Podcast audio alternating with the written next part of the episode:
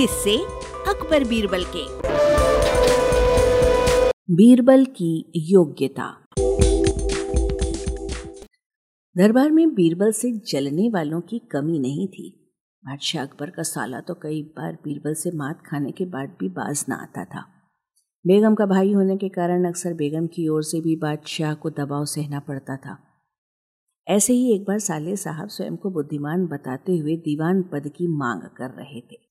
बीरबल अभी दरबार में नहीं आया था, इसलिए बादशाह ने साले साहब से कहा, मुझे आज सुबह महल के पीछे से कुत्ते के पिल्ले की आवाज़ें सुनाई दे रही थी। शायद कुतिया ने बच्चे दिए हैं।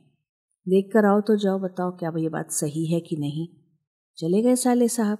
कुछ देर बाद लौट कर बोले, हुजूर, आपने सही फरमाया, कुतिया ने ही बच्चे दिए हैं। अच्छा कितने बच्चे हैं? बादशाह ने पूछा। हुजूर, वो तो मैंने नहीं गिने। गिन कर आओ। साले साहब गए। और लौट कर बोले, हुजूर, पाँच बच्चे हैं। कितने नर हैं, कितने मादा?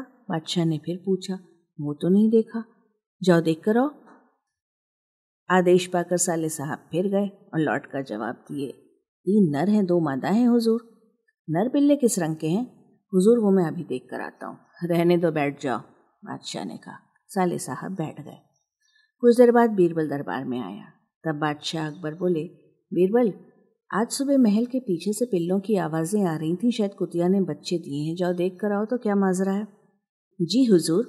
बीरबल चला गया और कुछ देर बाद लौट कर बोला, हुजूर, आपने सही फरमाया।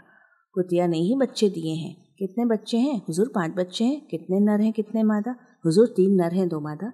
नर किस रंग के हैं? दो काले हैं, एक बादामी है। ठीक है, बैठ जाओ। बादशाह अकबर ने अपने साले की ओर देखा, वो सिर झुकाए चुपचाप बैठा रहा। बादशाह ने उससे पूछा, क्यों? तुम अब क्या कहते हो? उसे कोई जवाब देते न बना। वाचक स्वर संज्ञा टंडन